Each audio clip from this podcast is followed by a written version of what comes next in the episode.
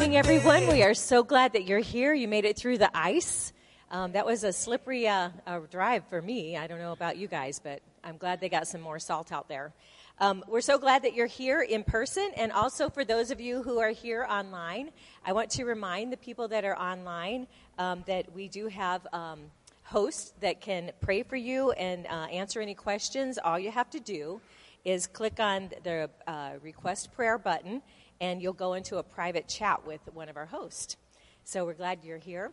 Um, if you wouldn't mind uh, joining us in worship by standing in, um, in body and in spirit, if you can't stand.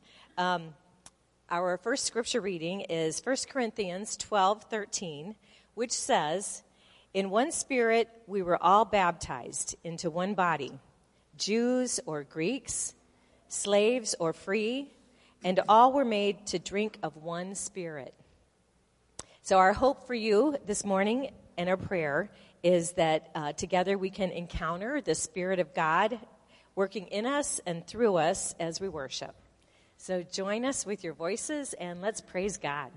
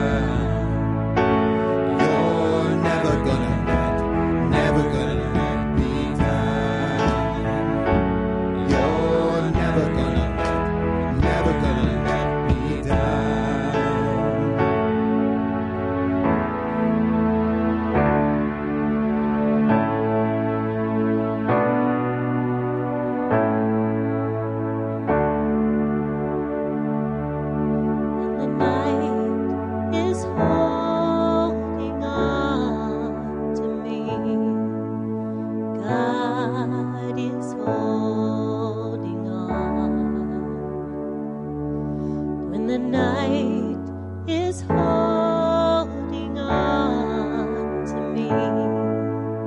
God is holding on.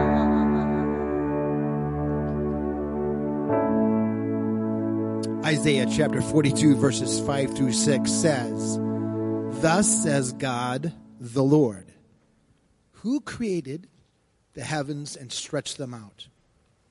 Who spread out the earth and what comes from it? Who gives breath to the people on it and spirit in those who walk in it? I am the Lord. I have called you in righteousness, and I will take you by my hand and I will keep you. Wow, that's an amazing promise, isn't it? So let's continue right now. Worship, pouring out our praises to God, whose very breath fills our lungs and whose spirit is here right now and online as well.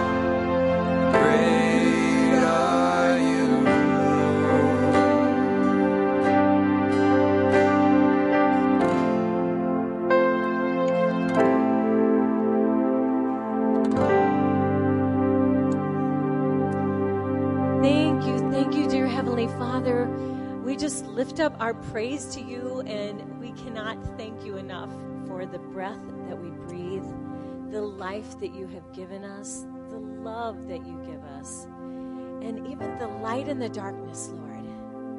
But more than anything, I just want to thank you when our hearts are broken, how you will restore them. That's such a gift. We can't thank you enough. Lord, and I just pray that you accept this worship that we have brought to you today, helps us to draw closer to you, Lord. We just want to feel your presence. So, Lord, as we go on with our service today, um, I just pray that you will open up our hearts and our minds and our souls to hear what you want us to learn about you today, that we will feel closer to you, that we will know that you are there, and that your Holy Spirit is always with us, looking out for us. We give it all to you in Jesus' name, your precious, precious Son that gave everything for us. In Jesus' name, amen.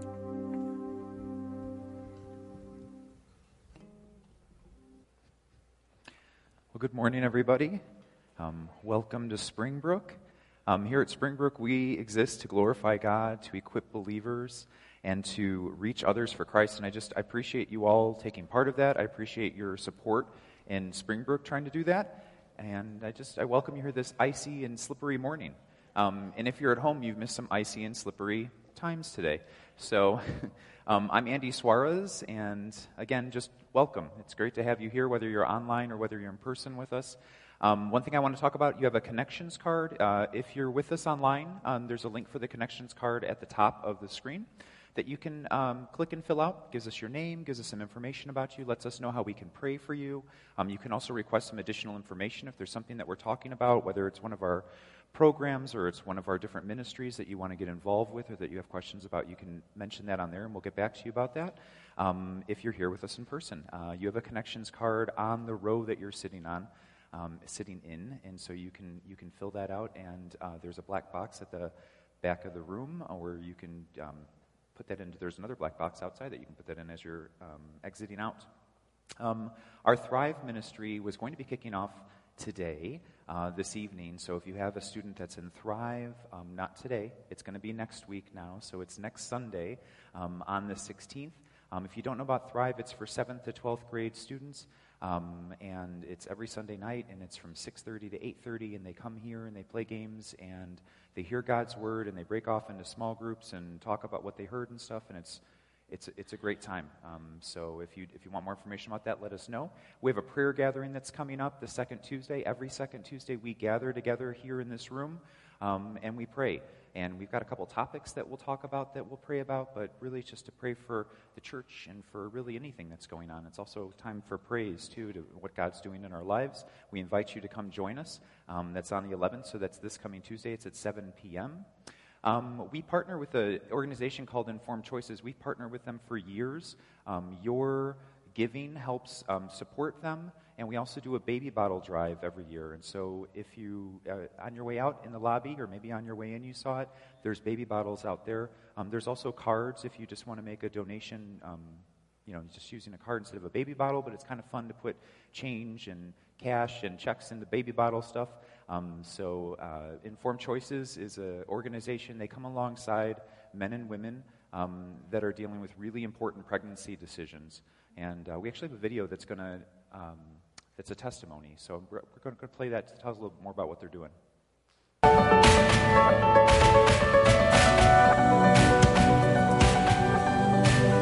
One day, started feeling a little different.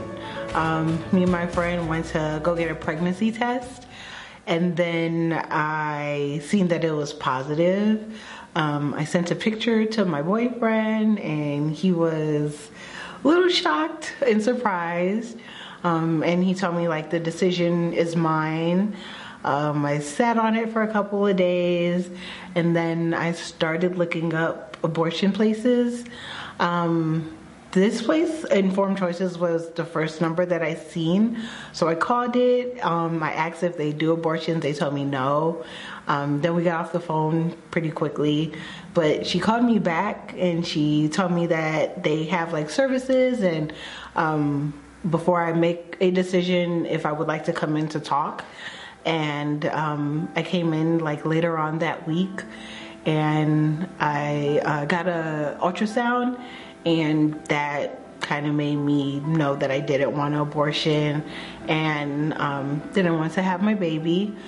The factors that went into me thinking about abortion was I wanted a better career um, still still finishing up school, um, and I'm not married, so I kind of had different expectancies or expectations um, for when I had a baby, and everything wasn't lining up, but um, after I had the ultrasound, I seen that that was okay and life happens and that I want my baby and um, to do what I need to do to make sure that I uh, have a great, healthy pregnancy and that my baby is safe and healthy as well.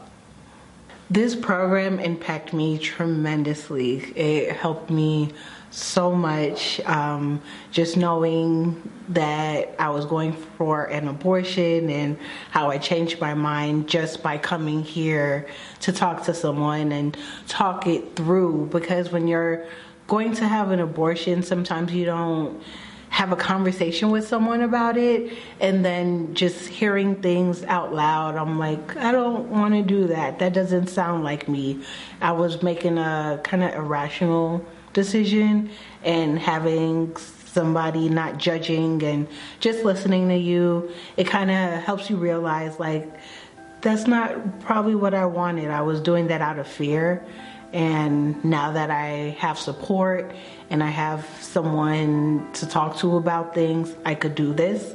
And I'm stronger than I thought that I was. And I'm to get my life together, figure out things that I need to do to make sure that I am successful and that my baby is well taken care of.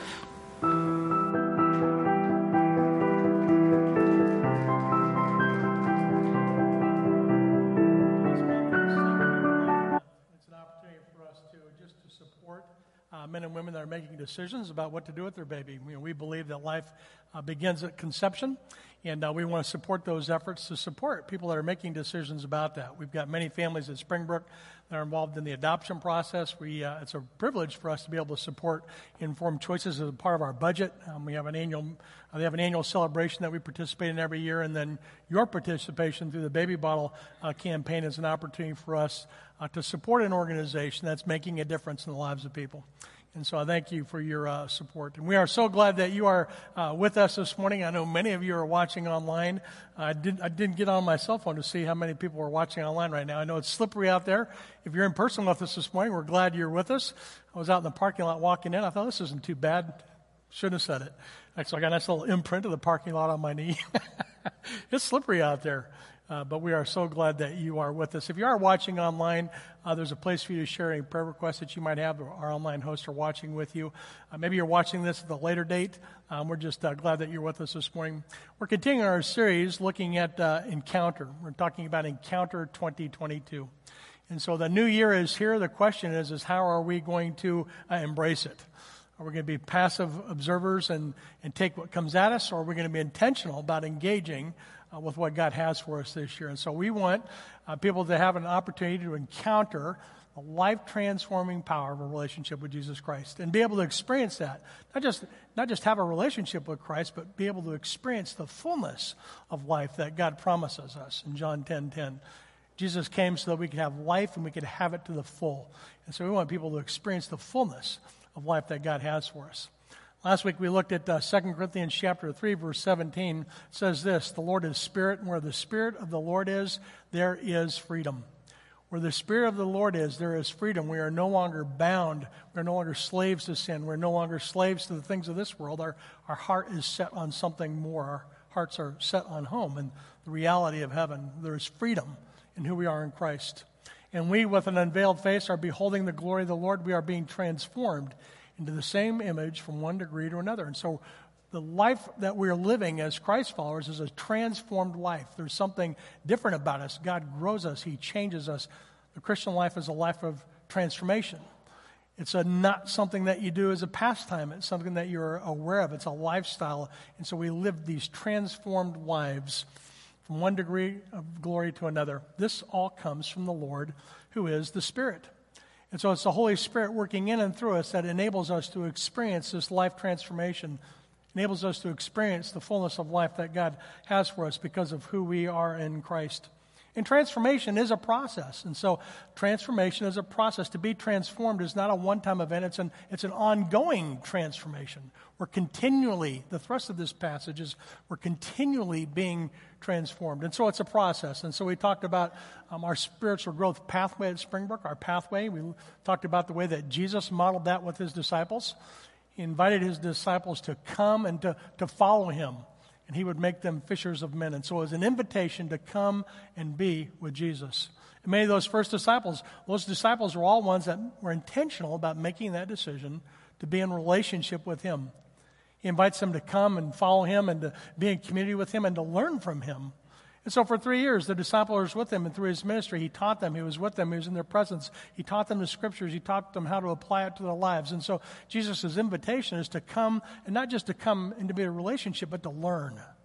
To learn about him, to learn about his heavenly Father, and to learn about what God would have for us. And so, so there's an invitation to learn. And then there's an invitation to work with him, to accomplish ministry with him. They weren't just hanging out with him, they were serving together with him. He sent them out two by two to be witnesses, and he talked about their experiences. He gave them authority to cast out demons. And so they were in ministry working together with Jesus. And that was an invitation that Jesus invited them to participate in. And then he said, I'm going to leave you, and I want you to continue this effort, this mission. Go while you're going, make disciples, baptize them in the name of the Father, the Son, the Holy Spirit, and teach them to obey. In other words, multiply yourself. What you've been doing with me for these last three years, I want you to continue doing after I leave you. I'm going to send you a helper. But we're to continue the mission, so we're all invited to be a part of a mission of going into a community that desperately needs to hear about Christ. We're involved in a mission that's designed to help people to grow in their faith and experience the fullness of who they are in Christ. And that's what our discipleship process is, is all about. It. We want to help people connect, grow, serve, and go. Last week, we introduced a couple of opportunities for people to experience that. And so it's not just an academic exercise, but an opportunity that you have to put these into practice in your life. And so these are not just concept or ideas and pretty colors that look good, but there's opportunities for us to actually be able to put them into practice in our life. And so we have four workshops at Springbrook that are designed to help you be able to experience this pathway. We have a starting point workshop. Our next workshop is coming up on, on January 26th. It's an opportunity to hear a little bit more about our vision, our mission, our values at Springbrook, and how you can be a part of that. And so I would encourage you, if you're not a member of Springbrook, or if you've been around Springbrook for a while and you're trying to figure out what's next for you, or maybe you're checking out churches, um, this is a great workshop for you to get connected to. So if you want to know more information about that, it's on our website. Starting Point is a workshop. We have our small groups. They're designed, they're biblical communities of people that are meeting in their homes. They're studying and learning the Bible together. They're growing in their faith together. And so Pastor Matt's working on a how do you study the Bible workshop. We've got opportunities for you to, to learn more about the Bible and how it applies to our life. And then we have our spiritual gifts workshop that we're going to be hosting coming up in February. You know, the Bible says that every believer has a spiritual gift, and we're going to be looking at that next week. And so we have spiritual gifts for the purpose of building up and strengthening the body of Christ as we work together to accomplish what God has for us. And then we want to live missionally. So Pastor Matt's got a go-to workshop that he's got coming up. Uh, I think it's in two weeks. It's on our website as well. It's an opportunity for us to, to learn how do we share our faith? How do we engage in conversation? How do we make an impact on our community? And so those workshops are all designed to help you be able to experience this fullness of life uh, that God has for us. And then we're inviting everybody at Springbrook. If you're listening to my voice, if you've heard of Springbrook, if you're here, everybody at Springbrook, I'm praying will take a step forward and encounter the life transforming power of relationship with Christ as we move into this new year. So we have opportunities for you to do that. We've got four resources we've made available. Uh, those are out in our lobby. Um, we've got an online community that's formed right now. 30 of you have already joined our online community. Uh, it's an opportunity for us to read and to study and apply together what God would have for us. And so we have, uh, I've got mixed feelings about it because it's another app for our cell phone, uh, but it's called Slack. It's a Slack Slack group, S L A C K. It's on our website. But it's an opportunity for us to share what we're learning together, to pray for one another, encourage one another. No matter where we are, what chair we're in, no matter where you are, we want to invite you into this community of people that are learning together to put these principles into practice in their life. And so, you, if you want to know more information about that, um, please visit our website. We've got the information for you um, there. I know many of you have picked up the resource uh, Encounter. It's a 21 day uh, spiritual journey into understanding and unlocking more of the power of the Holy Spirit in our life. And that's important because the Holy Spirit's the one that's doing the work in us.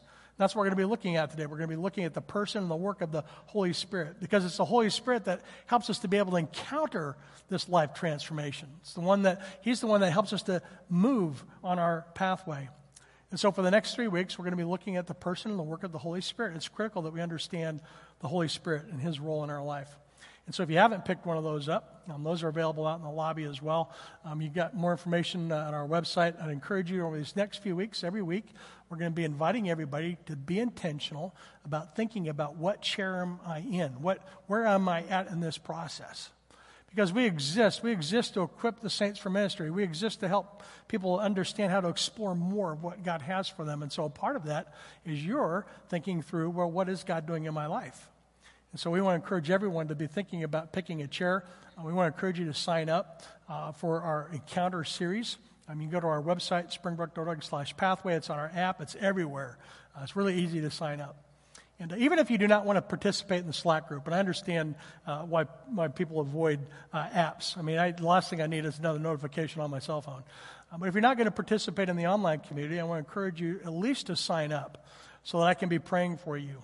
Um, we're going to have a monthly conference call uh, every month on Zoom, and we'll break up into groups. And so we're going to we'll have an online community. If anything, if you don't want to participate in any of those communities, um, and you just want to read the book, then just let me know that you're reading it. So there's a place for you to sign up on our website as well.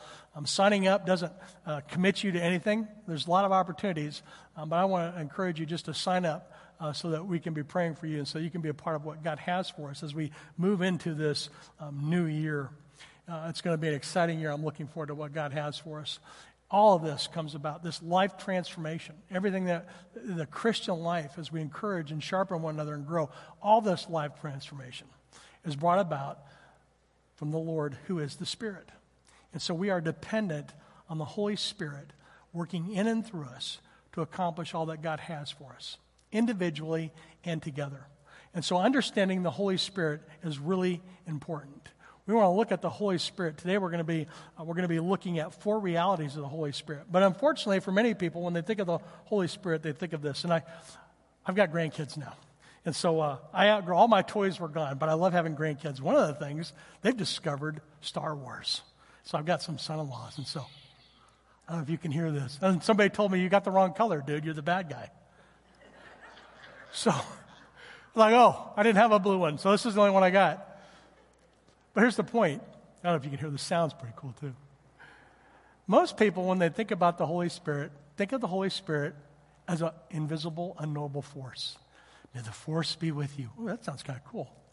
Makes noise. Most people think of the Holy Spirit as something that turns on and off. Others, is that blue? No. Yeah. This is not what the Holy Spirit is. It's not an impersonal force. May the force be with you as a generic term. There's something impersonal about that. And when most people think about the Holy Spirit, they think about this impersonal force that can't be known. It's just, it's out there, it's nebulous. And, you know, what is the Holy Spirit? You know, I grew up, I believed in God. I mean, I knew there was a God. I just, from, from my perspective, uh, I've got kind of an analytical back. I know we didn't come from nothing. And so I know there had to be a creator. And so I, I, I, knew there was a creator, and I had been exposed enough to the idea of the fact that there's a God. And so I didn't have any problem talking about God. But man, the second somebody started talking about Jesus, I'm like, whoa, hold on a second. I talk about God all day long, but Jesus, I don't know. I, I'm not sure about what that was. And so my life journey began with understanding, well, who is God and how do you have a relationship with Him? And, and if there is a God, how would you have a relationship with Him? And that's the beauty of Christmas. You know, we just celebrated the birth of Jesus Christ. It's not when he was born, you know, and there's a lot of, you know, misconceptions about the holiday. It's just a day that we pick to say we're going to celebrate Jesus' birth and everything that means to us. And so at the end of the year, we went through a series on the role of who Jesus is. And we looked at him as, you know, in his role, the fact that he is God. And we talked about what that meant for us. Jesus is the light of the world. And that's great news. And so we, we, we can have conversations about God. Those are typically easy to have. Uh, talking about Jesus, um, can be a little bit touchy, you know, in your workplace, in your neighborhood, in your, in your, in your, and sometimes in your home. I mean, think about in your school. Uh, we're not. Sometimes we're not even allowed to talk about Jesus. You know, uh, you know, we're not. We're, people don't want to talk about this separation of church and state. I mean, sometimes having conversations about Jesus is difficult. And so it's not persecution kind of conversations, but there are things that hold us back from being able to talk about Christ and our relationship with Christ in an open fashion. Many times we just don't understand what that's like, so we don't know how to talk about it. And so if you have questions about a relationship with Christ, we, we want to make sure people understand that. But even if you have a relationship with Christ, I mean, we got the Father and the Son, those are typically easier to talk about, but think about when was the last conversation you had about the Holy Spirit? The Holy Spirit is the third person of the Trinity. The Holy Spirit is the one that we have as a helper now. The Holy Spirit is the one that enables us to experience life transformation. The Holy Spirit is the one that is equipping us and leading us and helping us to experience the fullness of what God has for us. It's an important person of the Trinity, and there's very few conversations about him. And so, for the next three weeks, we're going to be looking at the person and the work of the Holy Spirit. We have to understand that before we can experience life transformation. Does that make sense? And so, we want to look at the person of the Holy Spirit. The first thing that we know about the Holy Spirit from Scripture is that the Holy Spirit is a person. He's not an impersonal force, He's not somebody that cannot be known. The Holy Spirit is a person. And that's an important reality because we need to understand that we can know him. A person is somebody that you can know, you can have a relationship with. The Holy Spirit is that kind of a person.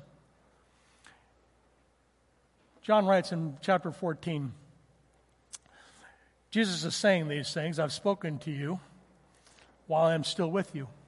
I'm with you now. I'm speaking these things to you so you can know me and you know you can understand how to work with me and who I am. And so I'm I'm speaking to you so you'll have a relationship with me. But but there's a helper the Holy Spirit with whom the Father is going to send in my name and he's going to teach you all things and bring you to your remembrance all that I have said to you. And so I've been with you. I'm going to be leaving and there's going to be somebody new that you're going to be in relationship with Jesus was with them in a tangible way He's leaving, and now we have the Holy Spirit in his, as a replacement for him. We're no longer physically in the presence of Jesus like the disciples were, but we are in the presence of the Holy Spirit as a person. The Holy Spirit is a helper. The Holy Spirit is somebody that the Father will send.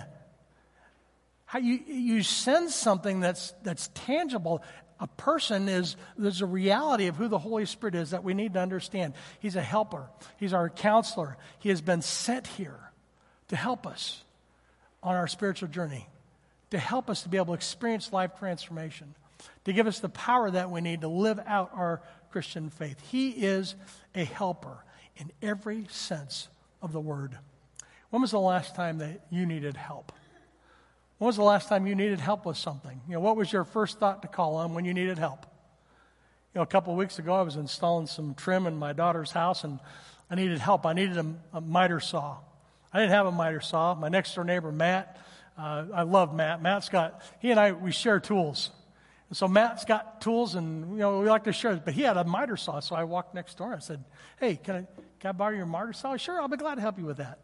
So Matt came alongside me and gave, his, gave me his miter saw. You know, if you're watching Matt, it, it's still in my garage. I'll bring it back. Always bring tools back in a better shape than when you them, right?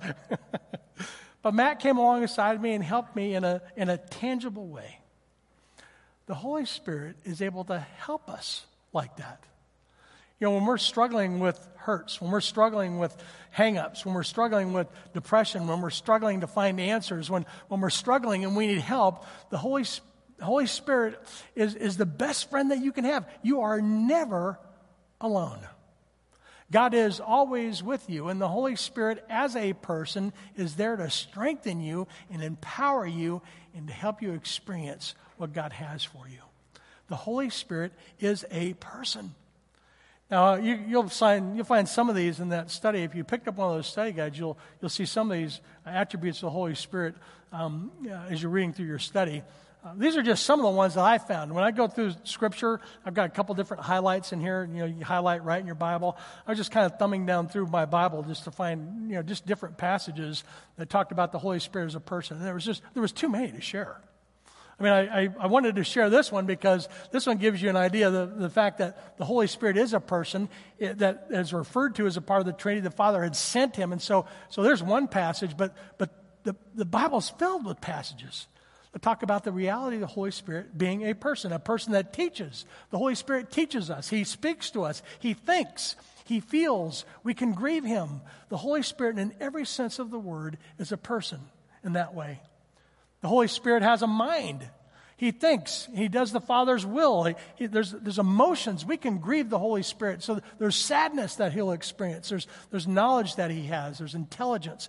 In every sense of the world, the Holy Spirit has these human qualities, these human characteristics. The Holy Spirit empowers us. The Holy Spirit empowers us. He guides us. He comforts us. He convicts us. He commands us. He corrects us. He trains us.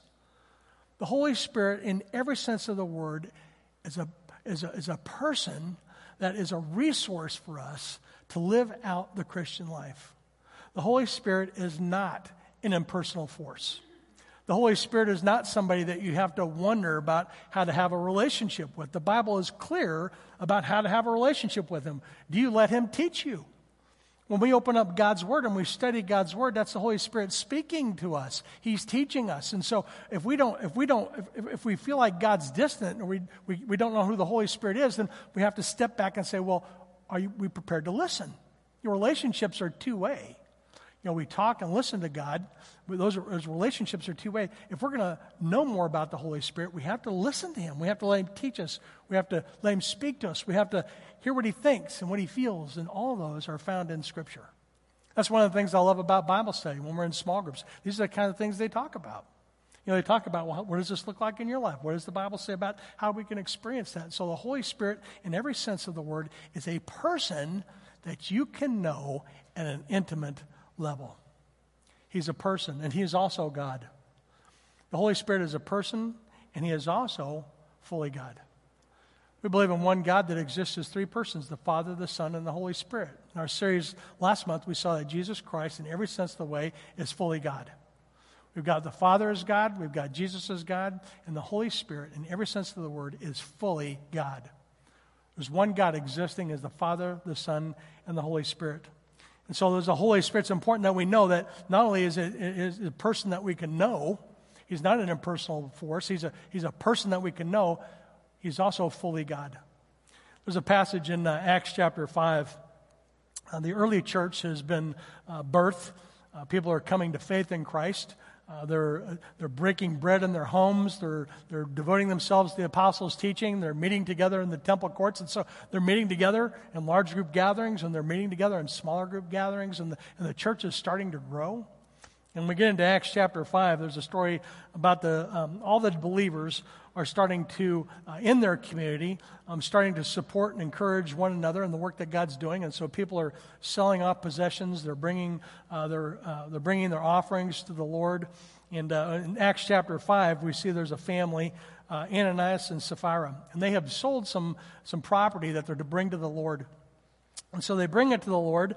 Uh, beginning in verse 1 of chapter 5, it says Ananias, along with his wife Sapphira, they sold a piece of property, and with his wife's knowledge, he kept back some from himself, the proceeds that he, that he was supposed to donate, he kept them back for himself. And he laid the rest of it at the apostles' feet. When Peter sees that, he says, Ananias, why has Satan filled your heart to lie to the Holy Spirit and to keep back some for yourself as a part of the proceeds of the land? The problem is not that he kept some of the some of the proceeds from the land. The problem was is that he had sold the land to give to the Lord, and at the last minute he's like, eh, I don't think I want to give this to the Lord. I think I'm going to keep some back for myself. And so he gets called out on that. And uh, so Peter calls him out and says, Well, why did you lie? Why did you say that you were going to sell this to, to give to the Lord, and then you didn't? You, keep, you kept some of your, for yourself. While it remained unsold, it was yours to do whatever you wanted with. After it was sold, it was not, was it not at your disposal? Had you not offered that up to the Lord? Why is it that you have conceived this deed in your heart? You have not lied to man, but have lied to God. And so, in the beginning of that passage, Peter is saying, you know, you have lied to the Holy Spirit and you have kept some back to yourself. So, this was an issue between you and God. It was something that God had placed on your heart. And then, in, in the middle of this process, you ended up lying to the Holy Spirit. And then he comes back down towards the end. He said, You have not lied to man, but to God. Peter equates the Holy Spirit to being every sense of the word fully God. You know, Jesus says in Philippians, it says that he emptied himself, giving up his rights and claims to, to he took on the form, he took on the appearance of a man, but in every way was fully God. And so Jesus was both man and God. And so there's two natures to who Jesus is, but he is fully God. And here we see Peter talking about the reality that the Holy Spirit is also God. And so as you read through Scripture, there's just passage after passage that talks about the reality of the Holy Spirit being God. Sometimes when we're teaching and when you're studying, sometimes when you're looking at a passage, um, you want to study the one passage and you want to under, understand one passage. And so, so when you look at this in the context of what's happening here, um, Peter is equating uh, the reality of the, the Holy Spirit being God. And this is just one passage. But if you look at what all the Bible has to say, That's called a systematic review. So this is more of an exegetical look, and so we're looking at one passage and drawing some principles out. Sometimes we have to look at what all of Scripture says. You know, the Bible doesn't say anywhere, the word Trinity doesn't appear in the Bible. And so we believe in one God existing as the Father, the Son, and the Holy Spirit. You're not going to find the word Trinity in the Bible. But from cover to cover, you're going to find evidence supporting that understanding. We know that God is a triune God. He's let us make man in our image. In the very beginning of creation, you see God created the heavens and earth, but his spirit was over the water. As you read through the Bible, from Genesis to Exodus, there are passages after passages that, that point to the reality of one God existing as three persons. And so that's called the systematic approach. And so when we look at what all of the Bible has to say about who Jesus is and about who the Holy Spirit is, we come to this same conclusion that the Holy Spirit is God. And so I'm going to put this, this is up on our, uh, on our website as well. And so I'm going to be putting up our PowerPoint presentations as well as uh, our, our notes. And so it's, it's on the bottom of our springbrook.org slash pathway.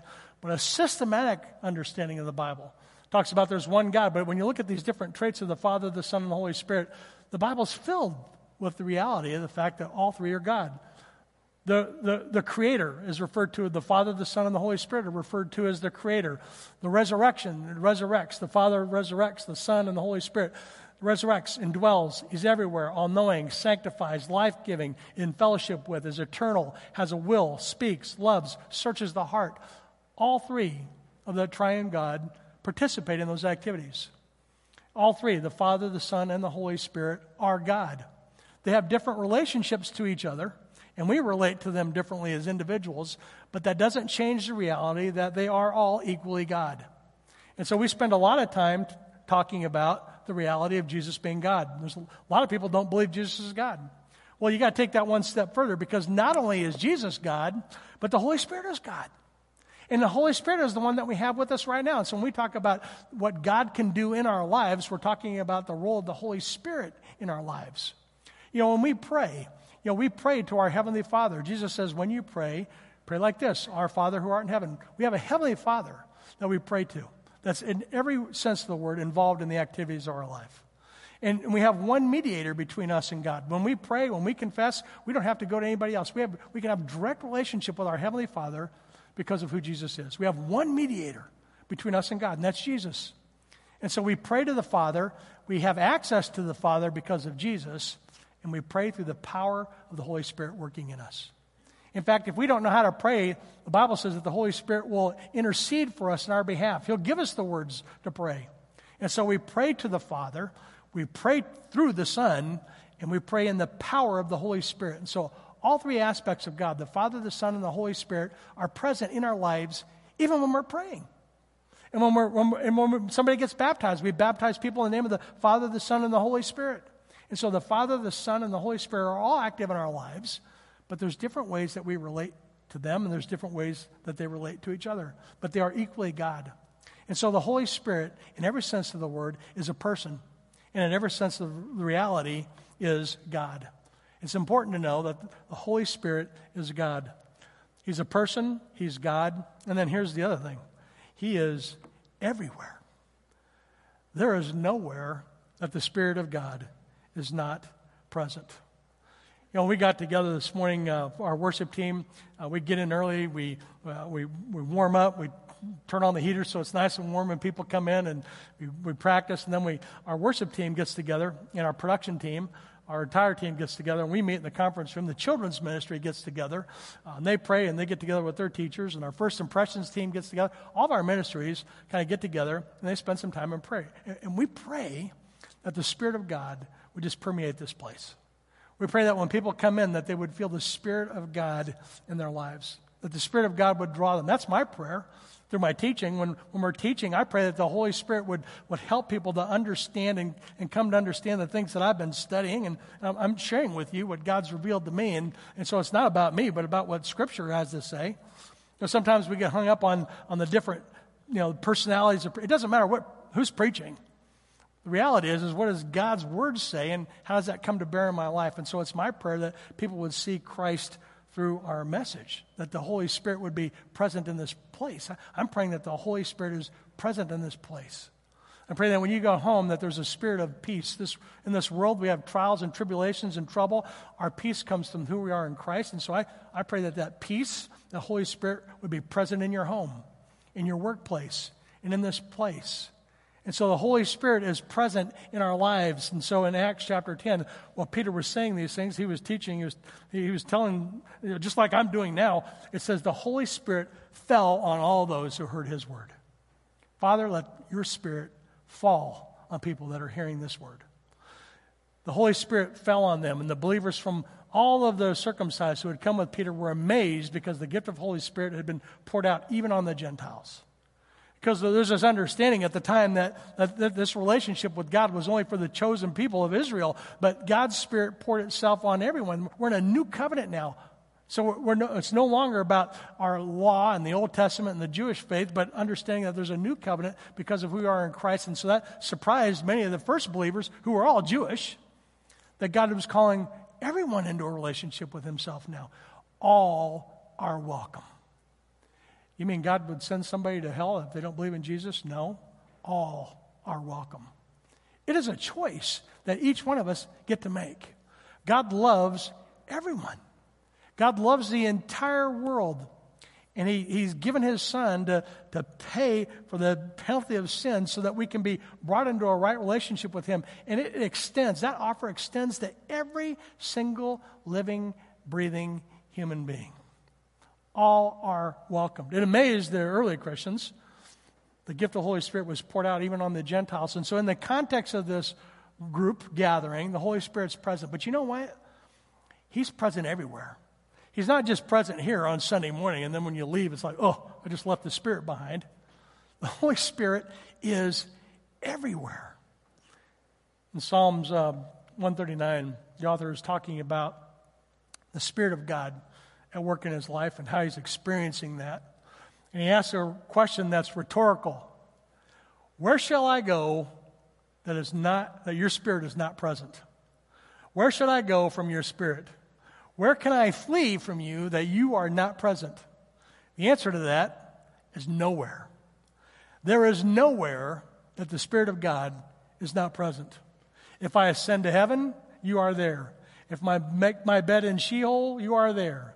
If I take the wings in the morning and dwell in the uttermost parts of the sea, even there your hand shall lead me.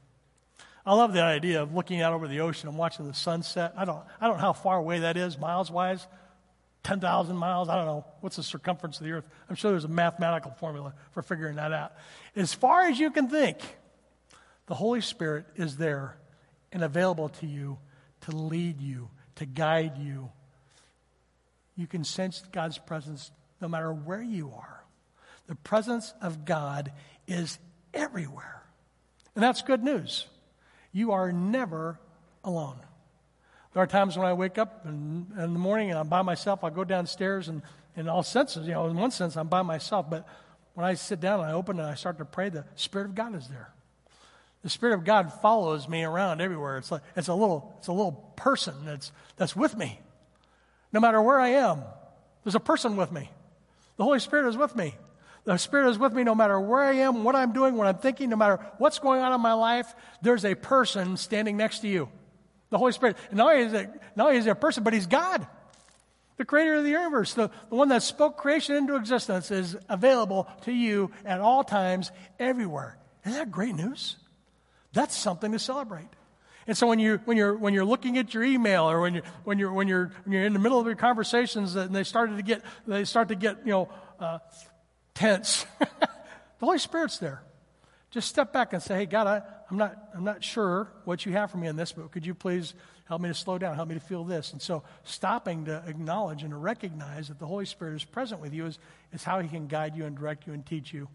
It's there that you find the fruits of the Spirit: love, joy, peace, patience, gentleness, self control. Those things, those fruits of the Spirit, all come not as a result of our circumstances, they come as a result of having a relationship with Christ and understanding the role of the Holy Spirit in our life. He is, he is everywhere. And He's there to see you through any circumstance. Look, you know, the Holy Spirit is a person, He is God, He is everywhere. And then here's, here's the great news He can actually reside in us. He can actually live in us. You know, I was watching uh, the new Matrix, and so uh, just get it out there. I'm not a fan. I like Matrix. I watched the new Matrix last week, and so uh, you know the kids are talking about the Matrix. I grew up with the Matrix, obviously, and so it's new for one sense of the generation. But I loved the first. I loved the first one. And so after I watched the new Matrix, I thought, I'm going to go back and I'm watch the first one. And I tried to find a picture of it. I, I couldn't find a picture of it. I'm, I'm sure there's one there. But there's a scene in the Matrix. If you haven't seen it, go watch the first one. It's really good. But there's a scene there where, uh, where, the, where uh, I don't know how to explain it. Picture's worth a thousand words. But the, the Matrix guy jumps into the guy and explodes him. And you know the scene I'm talking about? If you've seen the, you've seen the Matrix. And so that's what the Holy Spirit does. He, he comes into you and takes up residence in you. The Holy Spirit is out here for everybody. But when you have a relationship with Christ, the Holy Spirit comes into you and he's inside with you. And so when I say that he can live in you, because the reality is, is he doesn't live in everybody. He only lives in those people that have, have received him. And so we need to, we need to receive Jesus Christ as our Lord and Savior. And at that point, it says that the, the Holy Spirit enters into us. You know, Paul writes about this in 1 Corinthians 6. He says, Do you not know that your body is a temple of the Holy Spirit? You're not your own. And so when we look at our body, you're not your own. I mean, this is my body, my choice. No, you're not your own. You're, the Holy Spirit is in you. You've asked Christ to come into your life, and so now there's, there's something else in you that makes you different. The old is gone, you're a new creation. Christ followers have the Holy Spirit in them, and Paul reminds them Do you not know your body is a temple of the Holy Spirit within you? That you have from God, you are not your own, you were bought at a price. So glorify God with your body. The Holy Spirit in the life of a believer resides inside of you. And so, a person, every person, every single one of us, every single one of us at Springbrook, every one of us in this community, every one of us throughout the entire globe, if you're living and breathing, if you're alive right now, you either have the Holy Spirit in you or you don't. And so, those are the only two realities. The Holy Spirit is either in a person or it's not. And so, we either have a relationship with Christ or we don't. And so, those are the only two realities. And so the invitation to come follow me begins with understanding my need for a relationship with Christ. I ask Christ to come into my life. I ask to make him my Lord and Savior. Baptism is the first step of obedience. I start to grow in my faith. I'm equipped for ministry, and then I go and I multiply myself. And so, what this pathway begins by understanding my need for a relationship with Christ. And sometimes that can be a little bit confusing. I know that uh, we encourage people. Uh, we share the, uh, the good news about our relationship with Christ. It is good news uh, that, uh, that we, were, have been, we have been saved from our sin. Uh, Paul wrote this, writes this in 1 Corinthians 15 I delivered to you as of first importance. The most important thing I delivered to you of first importance what I also received. Christ died for our sins according to the scripture. You know, he was, it was foretold. It happened. This is great news. Jesus has died for our sins in accordance with the scripture. He was buried. He was raised on the third day in accordance with the scriptures. The reality of Jesus' birth, his death, and his resurrection is the good news for us. The good news is we are no longer slaves to this fallen and broken world. It's a messed up world out there, isn't it? The world's fallen and broken. We all have suffer sin. We suffer from sin. We suffer from the consequences of sin. The world's fallen. It's broken. It's messed up. The good news is this Christ through his death has overcome that. And that's where our peace and that's where our hope is. And that's what the good news is. And so we share that good news with people. And sometimes people will say, Well, I didn't know that. Or how do I have a relationship with Christ? And we'll ask them, we'll share this good news with them. And I know there's a, I have mixed feelings about our prayer. I, I, typically will, will tell somebody, you know, if, you believe Jesus Christ is God, that He died on the cross for your sins, uh, that He was resurrected, and when He returns, um, that He's, he's going to gather all the believers to be with Him. If that's something you believe, uh, then you can pray and you can ask Christ to come into your life, and so that's the receiving. Sometimes we ask, we talk to it uh, about as, you know, Christ coming into my heart.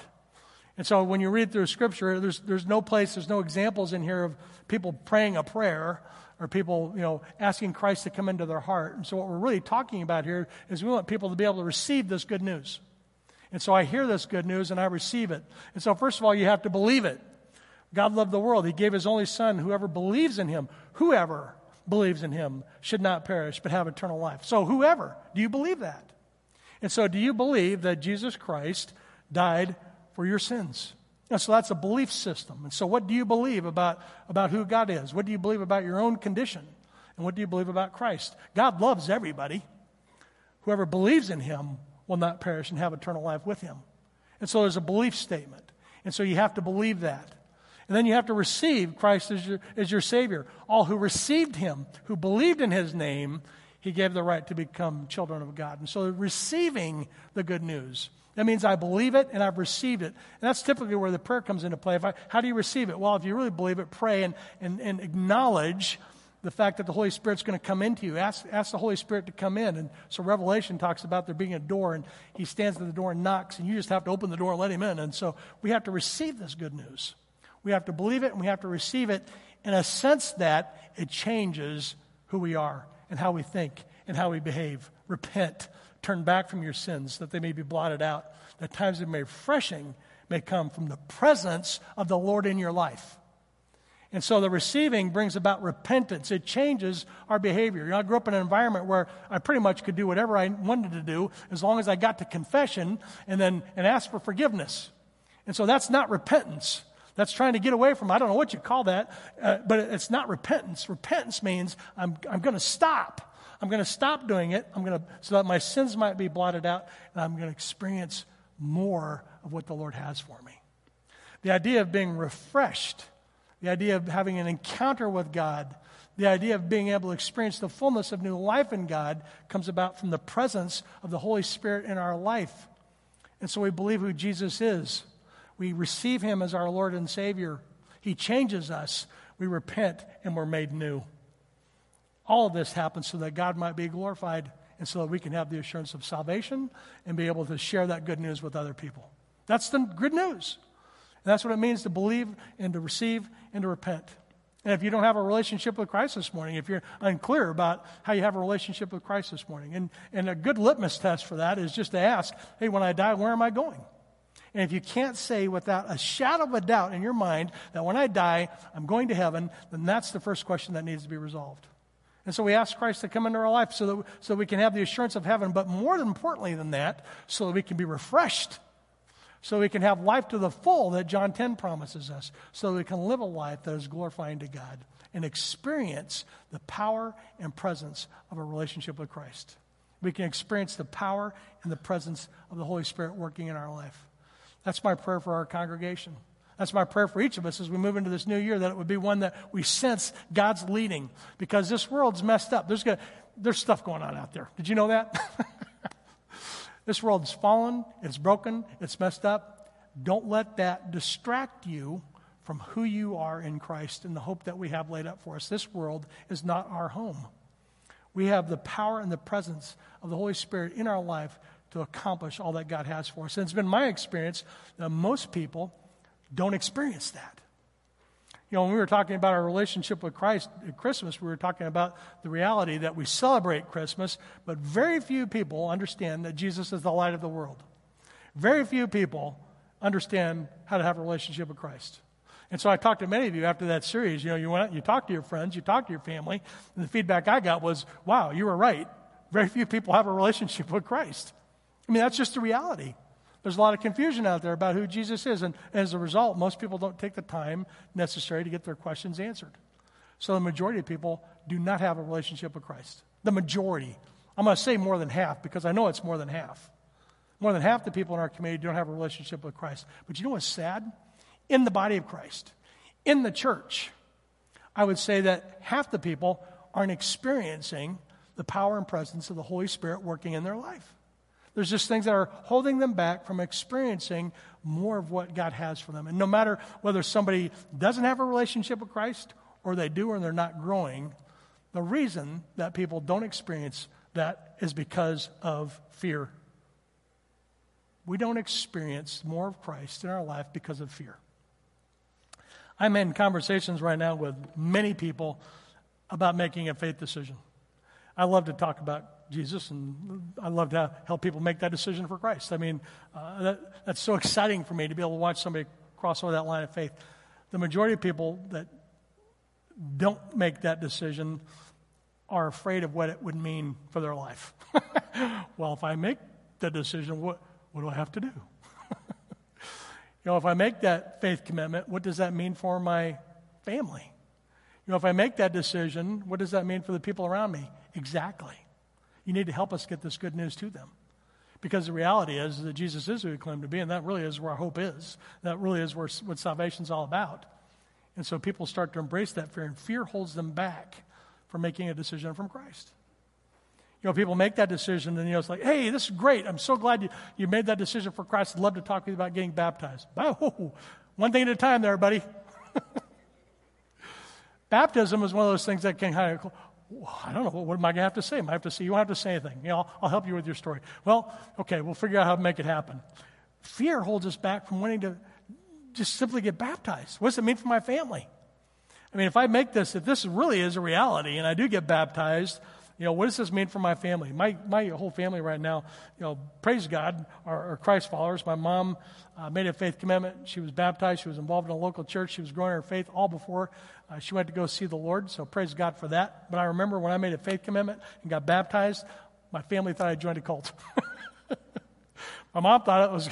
My mom thought I was going to get excommunicated from church, and she wanted me going to hell. I'm thinking, I'm not going to go to hell. I just committed my life to Christ I got baptized. This is a good thing.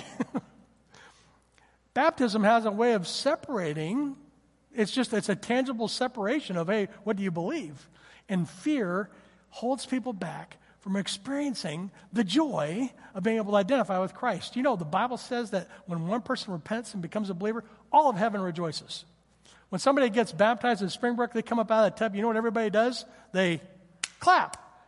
It's exciting. These are steps of faith that people are taking. We started three new small groups last year, and so Pastor Matt's been working with, done a great job working with our coaches. I clap every time there's a new small group. I get a, I get a notification every time somebody joins a small group at Springbrook, and I get a little pops up and says, so and so joined a small group. I'm like, yes! Those are steps of faith where people are getting connected, they're, they're growing. That's one of the things I love about getting our leaders together. We have our leadership gathering uh, six, seven times during the year where we pull all of our leaders together. And I tell you, when we have all of our leaders in one room and, and we're praying together, my, my spirit is just so full. Just to know that people are stepping in to lead, to be a part of what God has for us in this ministry. And as we move into the new year, I love our leaders at Springbrook. We've got great elders, we've got great staff, we've got great leaders, and God is doing an amazing work. And it's and for me, I, I just sometimes I just like I, I, I'm amazed I get to be a part of it. It's so exciting to watch people going and to have conversations about you know that they're having with people in their workplaces in their in their in their in their homes just in the last week i've had three people tell me about conversations that they had with somebody about their relationship with christ and that is so encouraging to know that people are going and taking this good news out into their community. That's why we exist. We exist to reach our community for Christ. We want other people to hear about the good news about Christ, and we want them to experience the fullness of life that God has for them. And we need the Holy Spirit in order for that to happen. In Colossians 2, Paul writes this Therefore, as you receive Christ the Lord, walk in him Walk in Him. Be rooted up and be built up in Him. Be established in the faith. Be rooted and established in the faith. Just as you were taught, abounding in thanksgiving. Be excited about what you're doing. And so as we move through this series, I'm praying that people will walk, they'll be rooted, and they'll be established. And so whether you want to, whether you want to join the Slack community or, or whatever, you know, what, you know, just pick up the book and read it on your own. It's, it's my prayer for each of us that as we move into this new year that we would experience more of the power and presence of a relationship with Christ. And so uh, I want to encourage you to jump in and, and, and, be a part of that. And so if you've got your uh, phone on you, if you're watching online, uh, you can hold your cell phone up. If you're watching on your cell phone, it's kind of problematic. Cell phone, the app, the website, you know, if you got your phone on with you right now, you can hold it up. That QR code works. I checked it from the back, by the way. So you can hold your phone up, and if you got an iPhone, your camera will click that up and it'll pop up. I mean, I, I'm trying to remove barriers for people. You know, don't, you don't need to be afraid. Just, just, just, just jump in. And if you don't want to be a part of our Slack community, that, that's fine. Um, if you don't want to tell me you're a part of the journey, that's fine too. But I, would encourage you to sign up you know, to be a part of what God has for you and for us as we move into this new year. And so, what's next if you're online? If you have questions about our relationship with Christ, um, our online hosts are there to talk with you. If you're in person with us this morning, I'll be available after the service. Would love the opportunity to talk with you about how you can experience more of the power and presence of Christ in your life. Would you pray with me? Father, I just want to thank you for this uh, day you've given us today. Uh, God, I thank you for your faithfulness uh, this past year. And uh, God, I just pray that you would continue um, to work in and through us. Uh, God, that we would be able to experience more of you in our life. Uh, thank you for the opportunity we have to be in community with one another, uh, where we can encourage one another in our faith, where we can learn together, and we can be a part of your plan uh, for reaching our community for Christ. God, thank you for your provision. Uh, we look forward to all that you have for us. Uh, we commit this day to you, and we pray all of these things uh, to you, Father, through the Son and the power of your Holy Spirit. Uh, amen.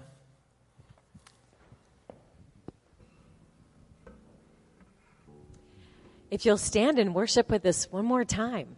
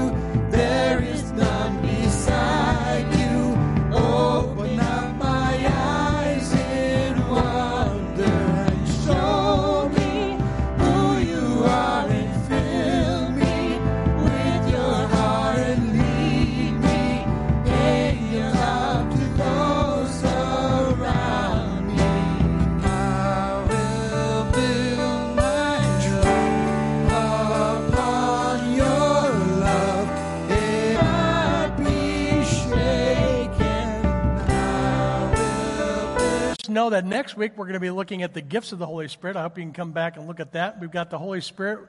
We know He's a person, He's God, He lives in us. And uh, next week we're going to look at the good gifts that He gives, and we hope that you can join Him. If you have Christ in your life, you have been sealed, you have the power of Christ in you. I pray that God will continue to guide you and lead you as we move into this new year. Thanks for being with us today, and have a great day.